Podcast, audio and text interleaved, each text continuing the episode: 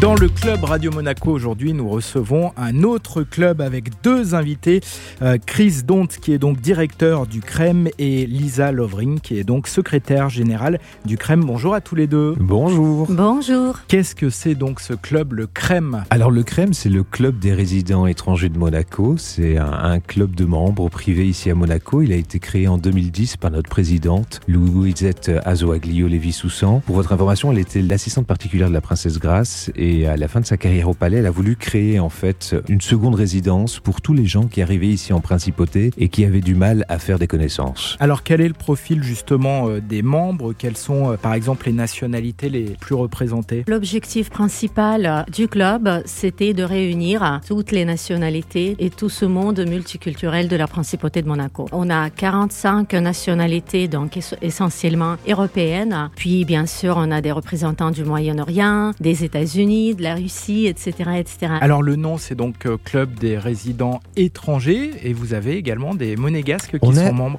En effet, on a également des monégasques, donc ça s'adresse en fait euh, à toutes les personnes qui résident en principauté, mais donc tout le monde euh, est le bienvenu, que ce soit les résidents de tous les pays étrangers, mais aussi les monégasques. Alors pour créer ce lien social, vous, vous avez fait le choix de mettre en place beaucoup d'activités. On a premièrement un super clubhouse où on peut inviter tous les membres et donc dans ce clubhouse, on fait énormément d'activités parce qu'on pense que c'est à travers ces activités qu'on peut créer ces liens sociaux. Donc les activités peuvent aller de dégustation de vin, on fait chaque mois un lunch entre membres, on part aussi en week-end parfois, on a été à Alba il y a quelques mois, on part à Courchevel dans quelques mois. On essaie aussi de promouvoir la principauté, donc c'est pour ça qu'on invite des personnalités politiques. On a eu Monsieur Dartou euh, il y a quelques semaines. On a aussi un bar, donc on organise beaucoup de cocktails et puis on organise parfois des grandes soirées comme le gala de Noël qu'on a eu il y a quelques temps à l'hôtel Hermitage. On a fait un très beau cocktail au Yacht Club où Monseigneur était présent. Donc une multitude d'activités finalement pour que les gens puissent se rencontrer. Ça facilite souvent euh, la discussion entre les, les, personnes. Alors Lisa, vous quand vous êtes arrivée en principauté euh, de Monaco, vous avez décidé euh, d'intégrer le crème. C'est exact.